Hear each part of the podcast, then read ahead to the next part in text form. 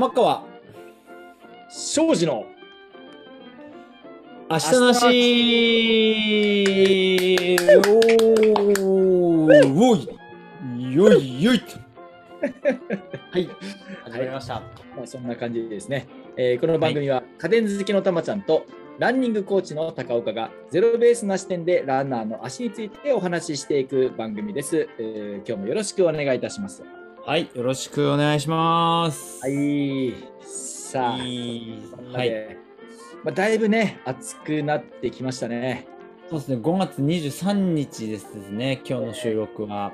そうですね、昨日はちょっと朝方はなんかちょっとね、曇りが残ってる感じでひんやりしましたけど、寒かったですね。今ははもうね、日焼けするぐらいの暑さになりましたね。い、そうですね。今日もかなり暑かったですね。すね。まあまあ、もうね、ろ5月も後半になってきましたんで、まあもうね、えー夏に近づいてきてるなと、まあそういう気候になってもらえるとうん若干困るなっていうところもね、ありますけれども、さあ今日はですねえーたまちゃん、えー家電コーナー行きましょう。家電、今日はどんな家電を買わされるんでしょうか？たまちゃん、よろしくお願いいたします。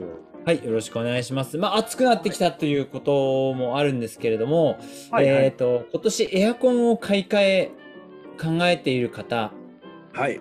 えーまたですね、あの、エアコン、去年の夏から使ってない方は、ぜひ、動かしてみて、効きがどうなってるか確認していた方がいいなっていう時期ですね。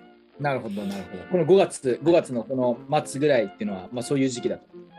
そうですね。あの、はい一般的にゴールデンウィークを過ぎて、はい。暑い日が、えー来るとですね、うん途端にエアコン買い始めますので、途端に買い始めます、やっぱり。買い始めます。やっぱり あの暑くてエアコンつけるんですよ。はい、はい。で、えー長い人だと去年のな夏終わったあたりからもう運転全くしてなくて、うん。で、暑いな、ピッとつけてみたら、あれは、あれはつかねえよってなった、ら、うん。暑いままうん。エアコンの交換を待たなければいけないわけですよ。それは死にますね。今ならまだ、あの、湿度低いからまだま大丈夫なんですけど、うんうんうんこれがですね、あの、梅雨明けの蒸し暑い時に来ようものなら、うんうん、夜寝れないですよ。夜寝れないね。夜寝れないです。だから今のうちにテスト運転してエアコン大丈夫だなっていうのを確認してもし壊れてるんだったら、まあもしくは今年の夏に買い替えを考えているんでしたらうん、今買った方がいいです。はい。え、今です。そのその理由とは、その理由はですね、はい。えーっと夏のピークに備えて今あの各家電量販店はエアコンの取り付け業者をはい、あの自社用に囲ってます。囲ってる時期です。う裏事情。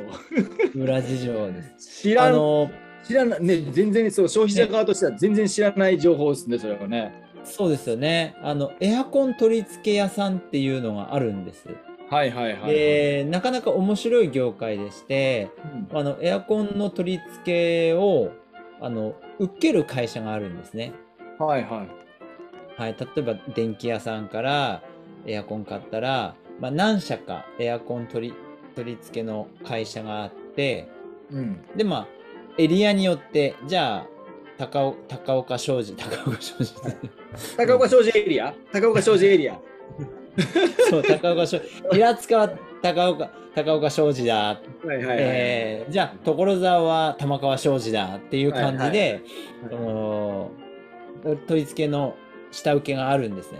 はいで今度その下請けは職人を個別であの提携してるんですよ。なるほど。社員じゃないんです。なるほど。はいそこは業務委託的に、はいあ。のーそうそういう発注があったら、あのはい。お願いできるお願いねっていう感じになってるわけですね。そうなんです。なのであの実際取り付けに行く人は個人事業主であることがほとんどです。なるほど、なるほど。はい。そこから仕事もらって、はいはい。受けて取り付けてってだいぶそこの間に間に入ってるんですね。そうですね。なのであの上手な人なんかはあの夏エアコンの取り付けで稼いで冬はあのスキー三昧っていうような結構アクティブな方もいらっしゃいますし。じゃあもう夏でそんだけ稼ぐってことですね。いやそんなに稼げますよへはいそんなに稼げるんですよえ。エアコンってだって高いじゃないですかうんうんうんでエアコンって、まあ、表示されてる金額に大体、うん、含まれてますけどエアコンの取り付け費だけで基本料金やっぱ1万2 3 0 0円するんですようん。なるほどですね。それぐらいそのエアコンの取り付け工事ってうん。あのまあ家電の中では特殊なただ置いてコンセントさせばいいってわけじゃないので。そう確かにね。確かにね。じゃあそれってじゃあもうはい。早めにはい。オーダーしておかないと、それ確保できないってことですね。そうなんです。確保できないんです。でほとんどの人は土日に取り付けしたいんですよ。まあまあね、はい。ウィークデーは仕事で昼間いなかったりしますしね。しますし。うん。なのであの計画的な方は今時期に申し込んで7月8月の土日を抑えてる人もいるんですよ。なるほどね。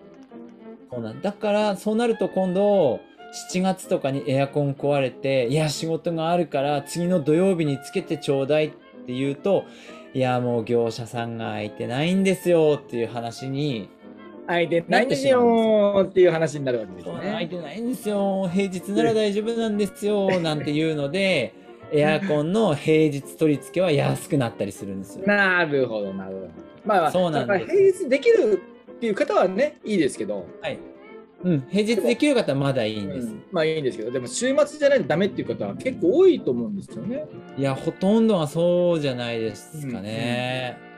ななので、本当今のうちに、えー、なん取り付けが、あの、空きがあるうちにやっておいた方がいいですし、うん。あのーなんだろうな、うん。まあ、平日取り付けできる人でも、やっぱ今のうちの方が、あのー平日割引っていうのもうまく使えるんで、自分のね、都合がいい時にあの、はい。来てもらえるっていうのもね、ありますからね。そうですね。うんやっぱどうしてもその、ねまあ言ったって平日でもね、やっぱその、ピークシーズンになると、なかなか自分の思うような日程で予約が取れないっていうことも考えられますからね。考えられますからね。うんそうなんですよ。気に入ったエアコンがあっても在庫がないとかもあるし。そうですね。いや、もうこのね、もう昨今、やっぱこう、夜はね、もはいうまだまだ涼しいですけど、うん。もうあと1ヶ月もしてごらんなさいと。はい。もうもう大変ですよ。ですよ、ももう大変う。もう、それはもう熱帯夜が待ってますよ。もうみんなね、みんな忘れてるんですよ。もう冬だから、この間まで冬だったから、そう。あの熱帯夜の苦しさを。忘忘れてるんですよ。絶対。はい。思い出してください。去年の夏。もう、何回寝返り打ちましたか、皆さん。ですよ。もう寝れないっつって、あの夜中冷たいシャワー浴びたりとかしたでしょ？だからもう、ねそんなことがね、でそのエアコンがあればね、若干、そのエアコンもね、もちろんね、あのー夜中ほら、あんまり冷やしすぎるのも良くないけど、うんでもやっぱりほら、うん熟睡できるのがまあまず一番ですから、そうですよ。体調管理は睡眠が一番ですからね。睡眠が一番、睡眠が一番。はいだから、やっぱ夜寝れるような環境をちゃんと作るっていうのはね、やっぱ大事ですね。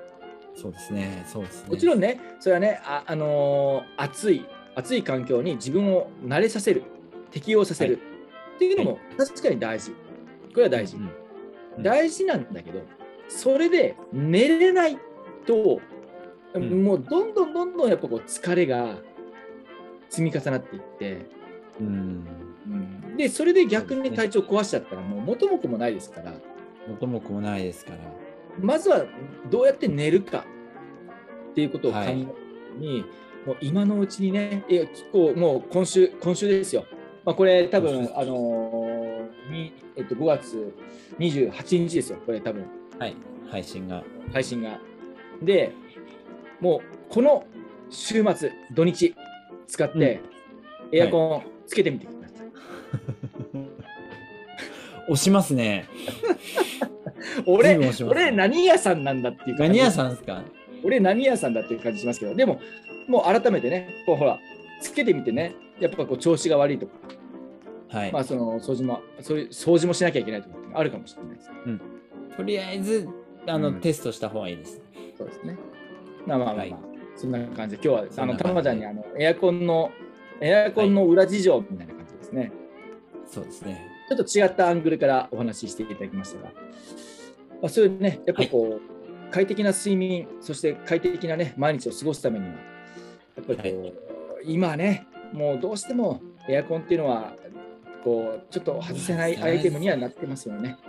そうですうね。ん。うんですから、まあ、日本も亜熱帯って言われてますからね。うんはい。うんこの辺はちょっと皆さん、こうね、えー前もって準備をして、えーいただけるといいかなというところで、家電コーナーでした、ありがとうございました。はい。ありがとうございました。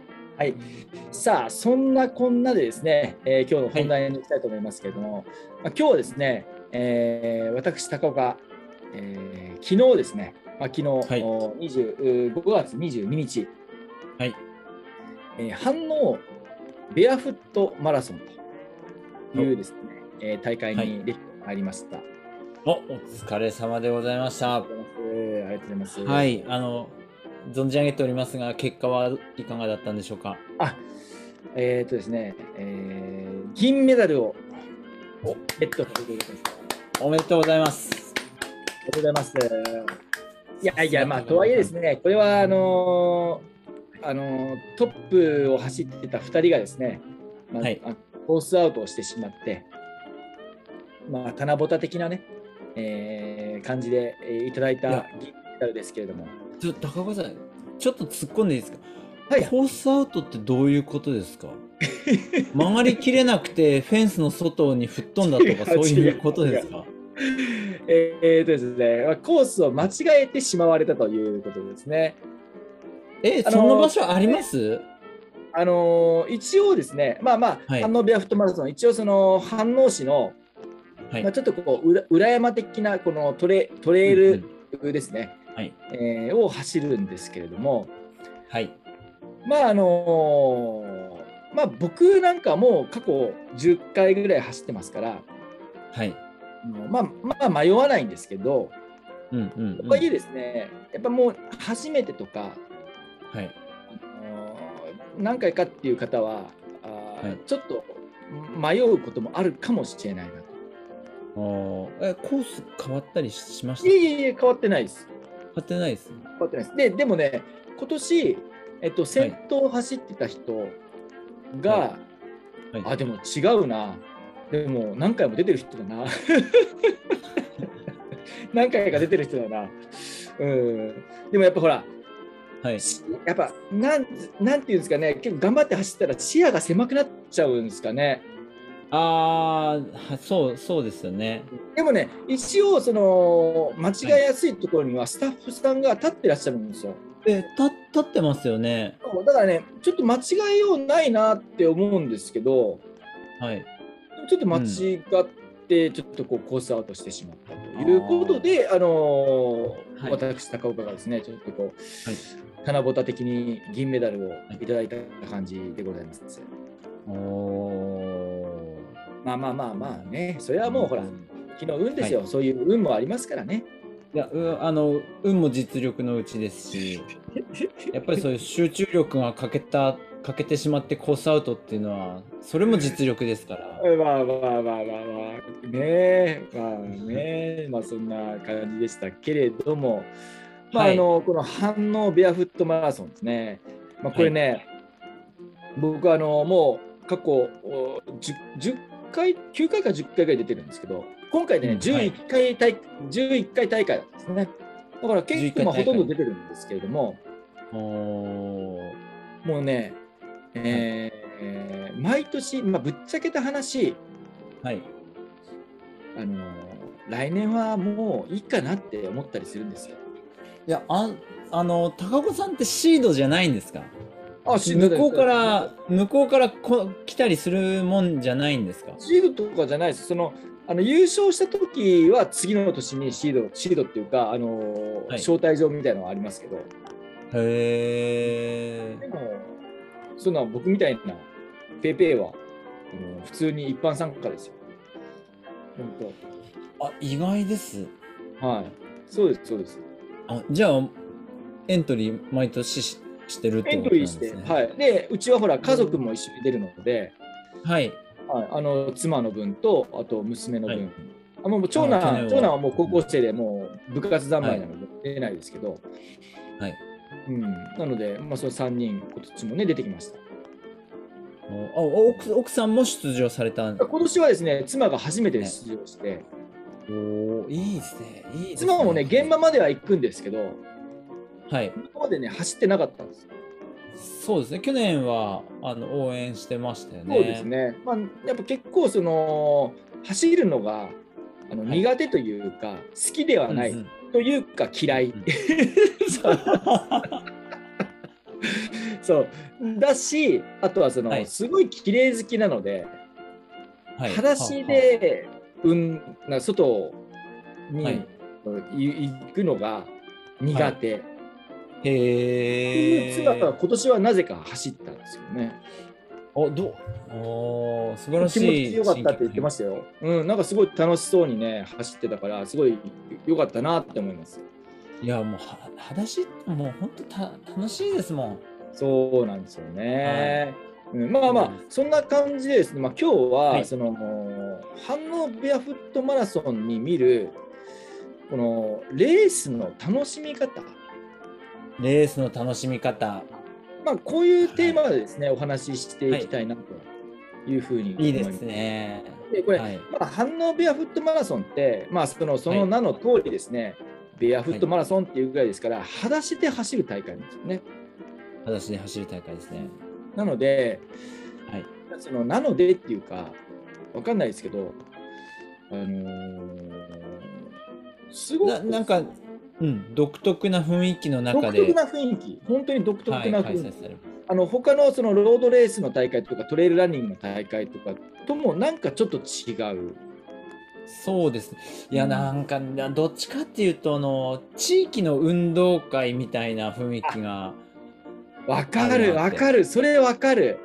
結局ね、そのね、なん裸足っていう共通の、はいなんかこうコンセプトみたいなのがあって、はい。でうんそのコンセプトがよりどころでみんな集まってるような感じで、まあはい要はその地域の運動会って、まあ、まあ地域コミュニティのこうなんかこう活性化とか、まあ、そういうのがあっうんてはい集まるわけじゃないですか。はい。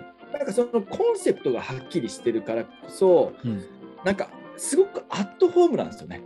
すごい、アットホーム感はありますね。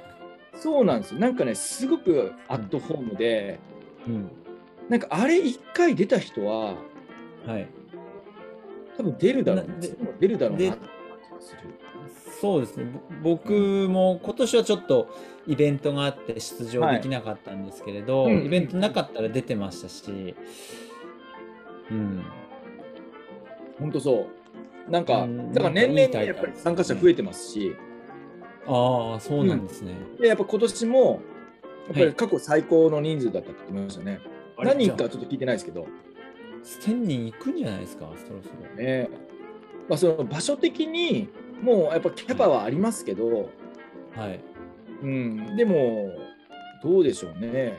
1000人,、ねえ多分1000人はいないのかな？わかんないですけどね。いや、もう、あれ、場所、あれなんですよね、ムムーミンバレーのあ、そうそうそう、近く、あの、ね梶神社っていう、梶神社ってところでやるんですけど、そろそろじゃあ会場ムーミンパークに移して 人数人数キャパ増やさないといけないですね。えーそうですね。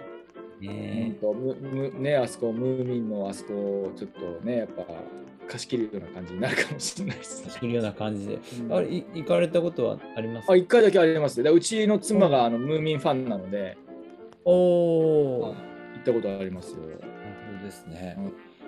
僕も行っていみたい。やーでもね、本当にその、なんていうんですかね、その、まあその、昨今、そのロードレースとかね、あのはい。フルマラソンとかもそうですけど、いろんな大会増えてますよね。増えてきてます。やっとあのコロナの影響も薄れてきそうですて、うんはい。あのーレースもお多かったですし、まあ、ぼ僕もイベント行ってきたイベントもどんどん開催されてますので、いい傾向ですね。そうですね。まあそんな中でですね、はい。やっぱその、なんていうんですかね、こういう、まあ、反応ベアフットマラソンって、はい。なんか一つのレースの楽しみ方うんうんうん。を、こう、なんていうのかな、教えてくれるなっていうのがあるんですよ。そうですね。うん。なんですかね、あの、アットホームな雰囲気っていうのは、うん、順位とかタイムに対してうん。ピリピリしてるような、うん。そういう感じとはまた違うんですけど、違うんですけど、でもみんなやっぱり気合を入れて、その、うん。ハンドベアフットマラソンに合わせてうん。作ってきてる感もちゃんとするんですよね。準備してる感はやっぱりありますよね。ありますよね。うん、あるある。でも、まあただね自己ベストを出すとかわわけじゃないですもんね。うん、そう。だからその、もちろんね、その、まあ、毎回出てる人は、やっぱコースも毎回やっぱ同じですし、はい。だからやっぱこう前回の自分が出したタイムはい。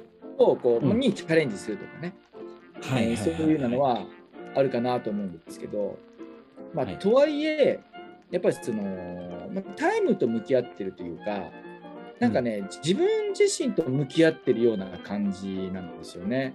そうですね。うん。そうですね。あの、普通の大会に比べて、その走、走る人は、その自分の武器をいがないわけじゃないですか。もう最大の武器のシューズがないわけですから。なん本当の自分の能力ほぼ自分うん自分だけの能力で。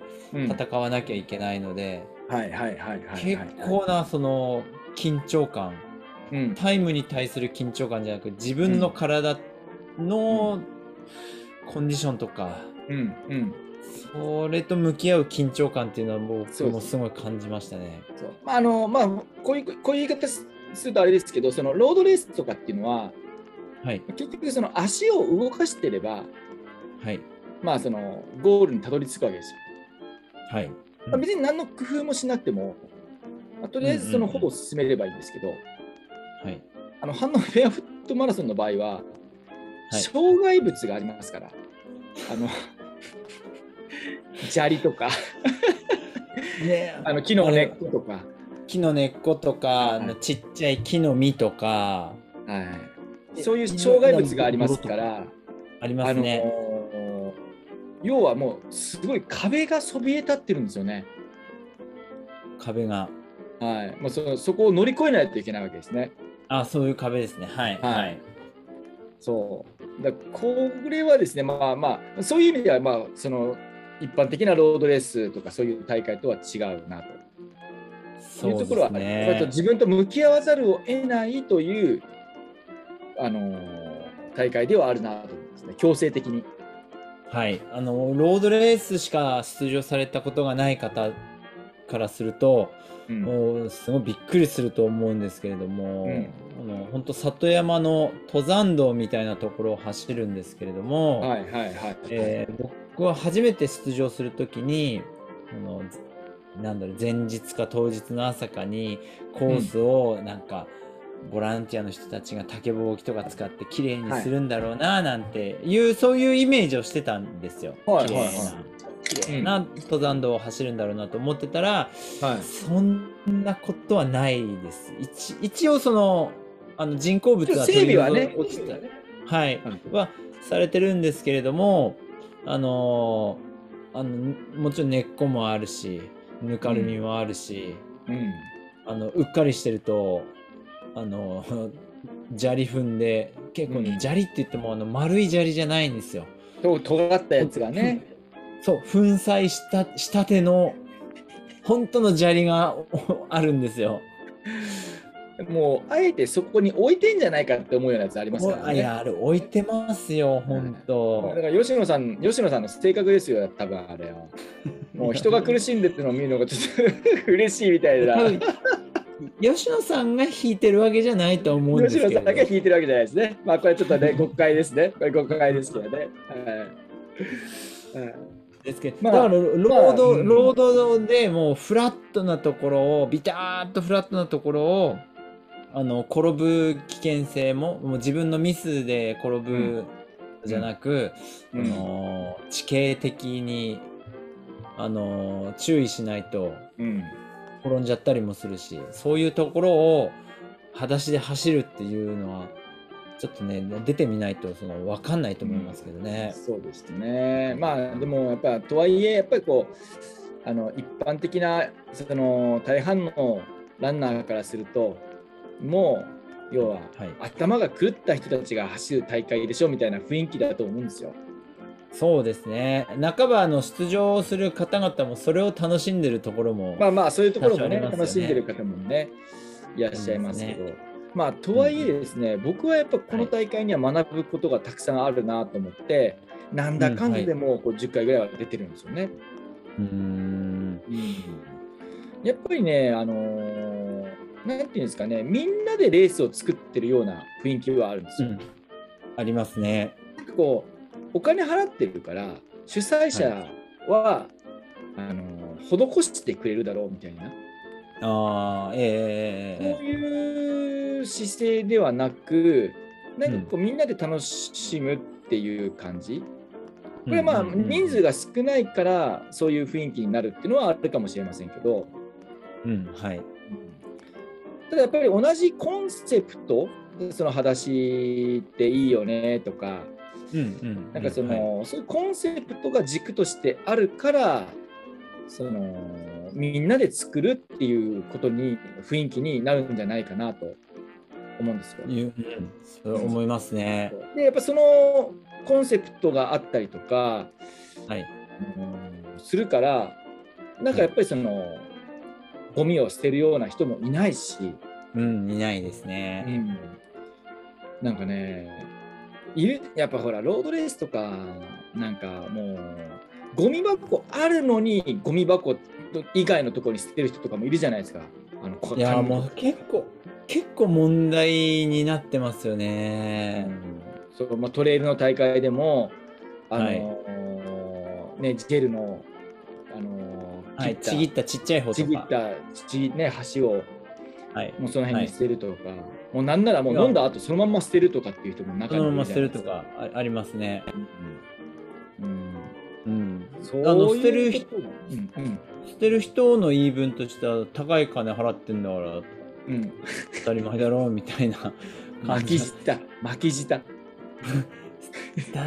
でも確かに確かに高いお金を払って走ってますよ。ひあの、うん大会によってももう3万円とか払って走ってるわけですよね、うんうんまあそういう気持ちもわわわからなくもないではないんですけれども、うんうん。でもねこれもうん、なんかね、うん。あの、僕、その、やっぱり、やっぱ、その、反応ビアフットマラソンで感じるのは、はい。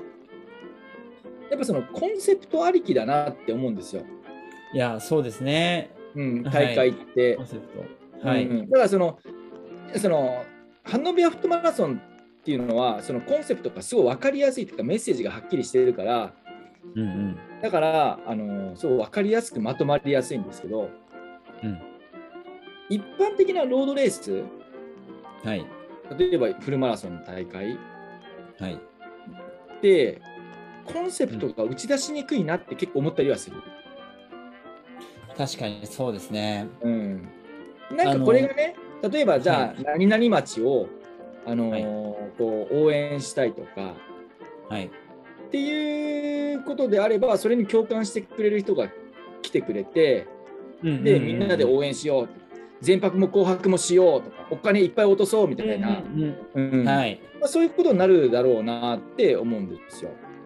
そうですね、うん。あの僕の疑問の一つでなんとか国際マラソンってあるじゃないですか。あはいはいはいはい。あれの国際感って感じたことありますか？いやあれなんで国際ってつくんでしょうね、あれね。ね、なんで結構ありますよね。うん。あれなんなんで国際ってつくんでしょうね、なんかね。海外選手招待ししたら国際っていうことなんですかね。なんかインターナショナルっていうね、なんかありますよっていうことでね。すか。もうだだとしたらもうコロナの時期なんかあの国際って名乗れる大会い一切なかった僕もなかっですたね。うん。あいやだからなんかそものそれがないと主催、まあ、主主催者側もなんかそういう思いでレースを作らないと、うんうんいけない結ですね。局はその参加者とのつながりがなくなってくるなって思いますよねう。んうんあの西条さんもそういうことを言ってましたそうそう。そうそう。ね。うんうん。あの地域。ね、はい。アルトラアルトラとパタゴニアおじさんですね。アルトラアン。バサダーのあの、は地方の今や使われなくなった道をうん。再生したい、海からその塩を運ぶための道だったところを、うん。トレイルレースを通じて、まあ、再生したい。うん。で地元にはこんないい道があるんだよっていうのを知ってほしいっていう、あの強いコンセプトがあるレースをうん。や,、やられたりしてますようね。ん。でもやっぱりそのそういう思いでつながったレースに出るとはい、なんかね、はい。すごいこうあったかくなる。そうですね。うん、なんていうんですかね。そう。自分も参加してやっぱ自分もはい、このレースを作ってるっていう感じになるからかわかんないですけど、うーん。なんかねもうこれぶっちゃけた話、はい、もういとはいえこうレースの内容自体はもうやっぱ結構痛いから もうそうん、痛いから、痛い。もう来年出たくねえなって思ったりするんですよたまにやっぱり。そう。いやね思いますよね、あぶっちゃけたれ。話ね思うんですけど、まあ、もちろんねそのそういうコースを走ることで自分のランニングフォームだったりとかあの、はい。走りが雑な部分だったりとかに気づかせてもらうっていうのも確かにある、うんからまあ、1年に一度自分のランニングフォームを見直すっていう機会としてですね、まあ、僕はもう、まあ、出てるっていうのもあるし、まあ、そして家族と一緒に楽しむっていう機会にもなってるんで、まあ、出るというのもありますし。はい、あと一つはやっぱそのやっぱりそのみんなとつながってる感じ？あの感じっていうのがすごいいいなって思って、思いますうね。んうん、なんかそのですね。うん。やっぱその、なんていうんですかね、まあ、もちろん反応ベアフットマラソンだけじゃなくてですね、トレイルランニングの、まあ、小規模の大会とか、そのそれこそ西条さんの大会とかもそうですけど、はい、なんかコンセプトベースであのやっている大会って結構あるなと思うんですよ。ぜひですね、皆さんには、皆さんにはそのはいコンセプトベースで開催されているレースに、ぜひ出てもらいたい。ぜひ出てほしい。そのコンセプトを感じてほしいですうね。んうんうんはいまあ、。そして、まあ、そのやっぱこう主催者側と一緒にそのコンセプトをなんかこうう達成するというか、うんうなんか一緒にそのコンセプトに向けて一緒に走るみたいなはい。ことをやるともうねなんかあのエネルギーをもらえる。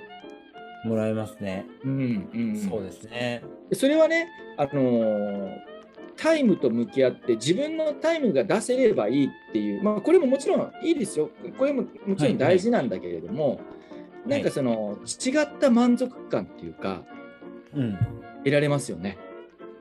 ありますねう。ん。ななんですかね、そのタイタイムどうこうではなく、その今の自分の能力を出し切れたかどうかっていうところにフォーカスできれば、もっともっと、うん。あの楽しさを感じることができると思うんですよね。うんうん果たしてこうタイムを狙っている人は自分と向き合ってるのかタイムと向き合ってるのかそこがわから,、わからなくなってるうんとちょっと要注意かなって僕は思っちゃうんですけどね。やっぱりね、たまちゃん、やっぱそうなってくると、はい、走るのがね、苦しくなってくる。絶対ね。はい、うん経験者は語るですよね。経験者は語るですよ。経験者は語るんですよね。経験者は語るですよ、本当に。あの本当あのタイムと向き合って自分と向き合ってない人はあの絶対怪我します。うん絶対怪我します。だって自分と向き合ってたら、あのー足痛くなったら、これ以上走ったら怪我するからやめるっていう判断ができるんですけど、うんタイムと向き合ってる人は、うんあの痛くなったら痛み止めを飲んでうん走り続けると思うんですよね。うんうんうん結構そのなん自分の体を痛めつけるようなことにもなってしまうので、そうですね。それこそ自分を見失ってしまうんじゃないかなって。感じがしますね。そうですね。まあその確かにね、そのプッシュしなきゃいけない局面っていうのは人生であるなとは思うんですよ。はい。ランニングでもあるなとは思うんですけど、うんでもそれって持続可能ではないですよね。そうですうね。んうん、だから、やっぱりその要所要所でまあそういうパワープレーというか、はい。なんかそういうのがあったとしても、一旦やっぱバランスは取り戻さないといけないなと思うんですよ。うんうんうんで、やっぱその、すやっぱこう、なんていうんですかね、そのバランスを取り戻すっていう時に、こういうハンノベアフットマラソンだったりとか、なんかそういうこうはい。コンセプトベースの大会に出るとうん。いうのうんうん。は、なんかこう、タイムではない何か、うん。タイムではない何か大事なものにうん。気づかせてくれはい。るんじゃないかなって思いますね。そうですね。ああ、うんそうですね。だから毎年やっぱり出たくなるっていう、そうですそういうところにね。つながっていくんでしょうね上。がってくるかもしれない。本能的に何か求めてるのかもしれないですね。そうですはね。い西条さん、他に何かおすすめの大会とかってありますか？もしくは今年出場予定の。あ僕ですか？はい。僕は今年は、コウミじゃないですか。コウミ100マイル。コウミ100マイルですね。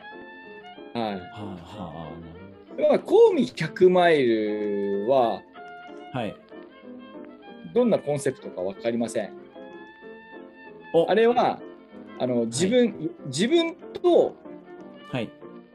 長い時間向き合うっていう、うーん、はい。自分でコンセプトを見出してる感じですね。そうですね。コンセプトというか。はいうん、自分、うん例えばもう、僕多分24時間以内にはゴールできないかなと思ってるので、うん、だから、24時間ぐらい、やっぱずっと24時間以上ずっと向き合いながら、自分の弱い部分だったりとか、はい。